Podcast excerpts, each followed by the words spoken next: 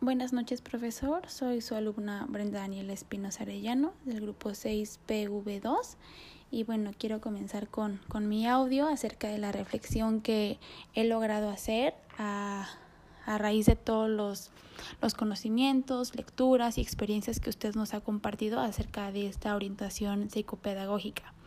Bueno, eh, yo sí quisiera empezar con eh, que me ha quedado muchísimo más claro cómo dar el asesoramiento, ¿no? Y todos los tips que nos ha pasado. Que, por ejemplo, eh, nosotros eh, al dar un asesoramiento tenemos que tomar conciencia y visualizar desde dónde tenemos que partir, ¿no? Desde dónde estamos.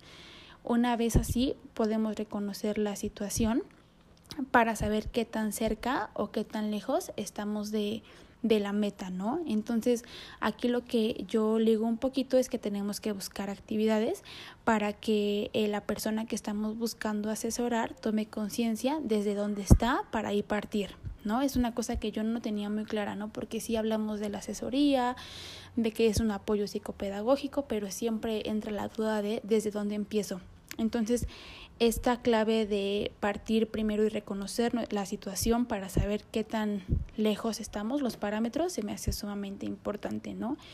Entonces, bueno, aquí también parte sobre comenzar el acompañamiento, sobre cómo hacer la, la planeación para crear las estrategias que nos permitan llegar a la meta, ¿no? Eso creo que también es muy importante cuando hablamos de las estrategias, porque siempre tenemos que asesorar bajo un fundamento teórico, ¿no? Como usted nos hablaba, que había muchísimos eh, fundamentos teóricos del cuales nos podemos basar. Tenemos a Vygotsky, por ejemplo, y eso entonces, una vez partiendo de que tenemos nuestro fundamento teórico, nos ayuda a la, a la pregunta que yo me hago de cómo facilitar la asesoría, ¿no? Que esto ya va un poquito más vinculado a, como yo lo entiendo, a la autorregulación, ¿no? Y también eh, saber cuándo tenemos que aplicar estrategias eh, donde puedan vincularse la familia y la escuela, que también son factores sumamente importantes para este acompañamiento, eh, ya que la guía y la asesoría son en un primer momento, pero después van en un acompañamiento mucho más allá, ¿no? Donde ya se pueden ver más involucrados pues todas estas estos factores externos como la familia, la escuela, el contexto, nuestras vivencias, nuestros conocimientos. Entonces, creo importante que con todo lo que hemos visto en las lecturas y el tip, uno de los tips que más se me quedó fue el reconocer, ¿no? La palabra reconocer en general. Eh, ¿Qué estrategia es la más adecuada? Depende del momento, porque no todas las estrategias van a, a funcionar si no conocemos el contexto, el aquí y el ahora, eh, la realidad de ese momento, ¿no? Entonces, pues dependiendo del momento y el objetivo, eh, debemos tenerlo claro y en función eh, de eso escogemos la actividad que nos va a ayudar a alcanzar este objetivo. Entonces, ese tip de el reconocer en general creo que es eh, muy importante tener en cuenta para saber cómo vamos a partir, ¿no? Porque cuando a lo mejor hablamos de orientación solamente lo vemos como un apoyo, pero ya ir conociendo todos estos tips se me hace eh, sumamente importante eh, de tomar en cuenta. Entonces también, por ejemplo, en la planeación, era una cosa que a mí me conflictuaba un poco, ¿no? Porque no sabía cómo se creaba un programa, ¿no?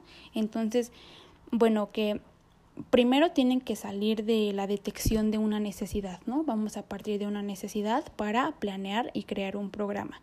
Y partimos de la necesidad prioritaria, porque hablábamos en una clase que podemos tener muchísimas necesidades, pero para eh, crear este programa primero tenemos que hacer esta detección de una necesidad prioritaria, ¿no?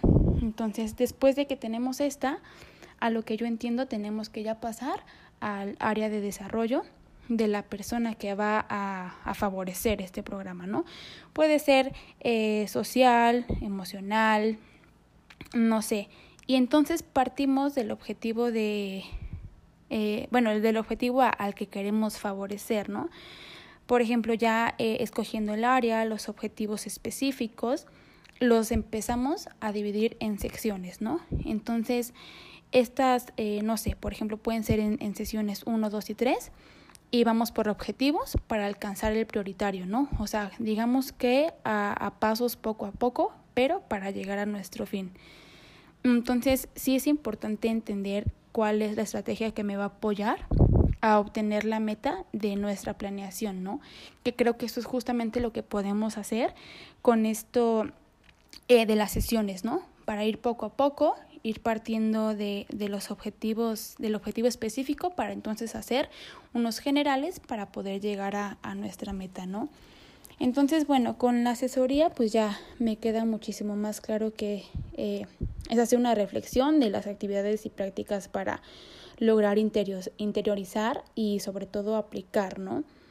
Entonces también veíamos mucho en la lectura, que lo comenté en una clase pasada, que me parecía muy interesante sobre cómo conocer las estrategias de los componentes de la comunicación no verbal, ¿no?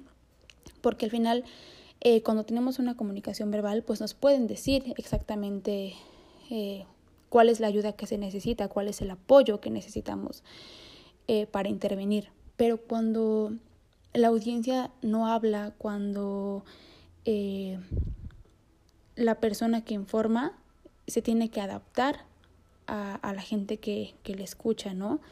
También sobre el tiempo que dispone, sobre elegir la forma de comunicación. Eh, creo que eso es una, una cosa un poco complicada, porque pues las responsabilidades de la persona, eh, bueno, del emisor en este caso, ¿no? Porque es el responsable de ir alterando el, el mensaje en función de la, la actitud del, de la escucha. Entonces, aquí hablábamos en la clase y se me hizo sumamente importante eh, las habilidades profesionales que tenemos que tener en cuenta para leer a, a la gente y a nuestra audiencia, ¿no?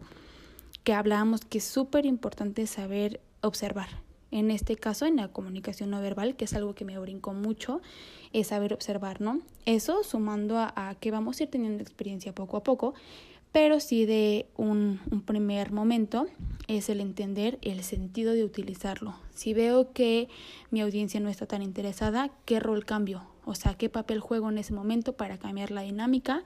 Para eh, posteriormente que ellos estén un poquito más interesados en esta comunicación eh, mutua. Entonces, también el cómo generar condiciones estructurales, emocionales y cognitivas en mi asesoramiento, ¿no? Porque no nada más se trata de trabajar la parte cognitiva, sino cómo genero esta condición estructural, también emocional, ¿no? Porque creo que ahí ya me voy a meter un poquito, pero vale la pena mencionarlo para mí, sobre el aprendizaje significativo. Creo que cuando ligamos nuestros conocimientos previos con los nuevos que vamos adquiriendo y nos hacen un sentido, ahí ya entra también una parte emocional que creo que es, es muy buena trabajar con, con ese tipo de asesoramiento, ¿no?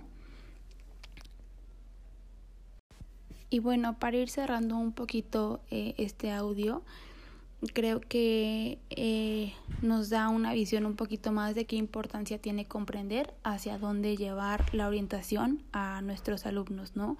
Porque no, como lo mencionaba, no nada más es más allá de el aprendizaje, sino es fomentar su desarrollo, fomentar su bienestar. Sí, claro, el, el aprendizaje también, pero también desde una parte emocional, ¿no? Entonces creo que eh, queda un poquito más claro la importancia de la orientación educativa, porque es justo la base que eh, los alumnos, los jóvenes, para que decidan hacia dónde quieren dirigirse, y llevar ese acompañamiento para mí es algo que sí es de, de importancia implementar en el sistema educativo en nuestros días, ¿no? Entonces, el conocer un poquito más a fondo el trabajo de un orientador educativo nos hace tener conciencia que tenemos que conocer todos los factores que benefician y que influyen en el proceso de la enseñanza y aprendizaje, ¿no? Factores internos y factores externos. Es súper importante que los tengamos muy presentes para poder partir de ahí hacia un buen acompañamiento y un buen asesoramiento psicopedagógico, así como también eh, detectar las necesidades de cada individuo, de cada alumno, ¿no? Y apl- aplicar sobre todo un protocolo de intervención que sea eh, más adecuado de cada caso, ¿no? Porque no podemos generalizar uno para todos. Sé que es muy complicado trabajar a lo mejor caso por caso, pero creo que todos tienen justo su, su proceso entonces sí es necesario que sea eh, pues una, una detección de cada alumno, ¿no? También conocer a fondo y profundamente el entorno educativo y el funcionamiento del sistema escolar, que esto lo veíamos un poquito en las primeras clases, sobre el conocer todas las áreas de nuestro entorno educativo, ¿no? Tenemos que tener sumamente claro todo para entonces poder hacer un buen acompañamiento y un buen asesoramiento. Y bueno, también eh, como plus, pues conocer la trayectoria escolar del alumno, sus intereses, sus conocimientos, y no dejo de lado también la parte emocional. Entonces creo que podría eh, concluir con esto, con todos los puntos y la importancia que tiene comprender hacia dónde llevamos nuestra orientación. Y bueno, creo que eh, sería todo por mi parte.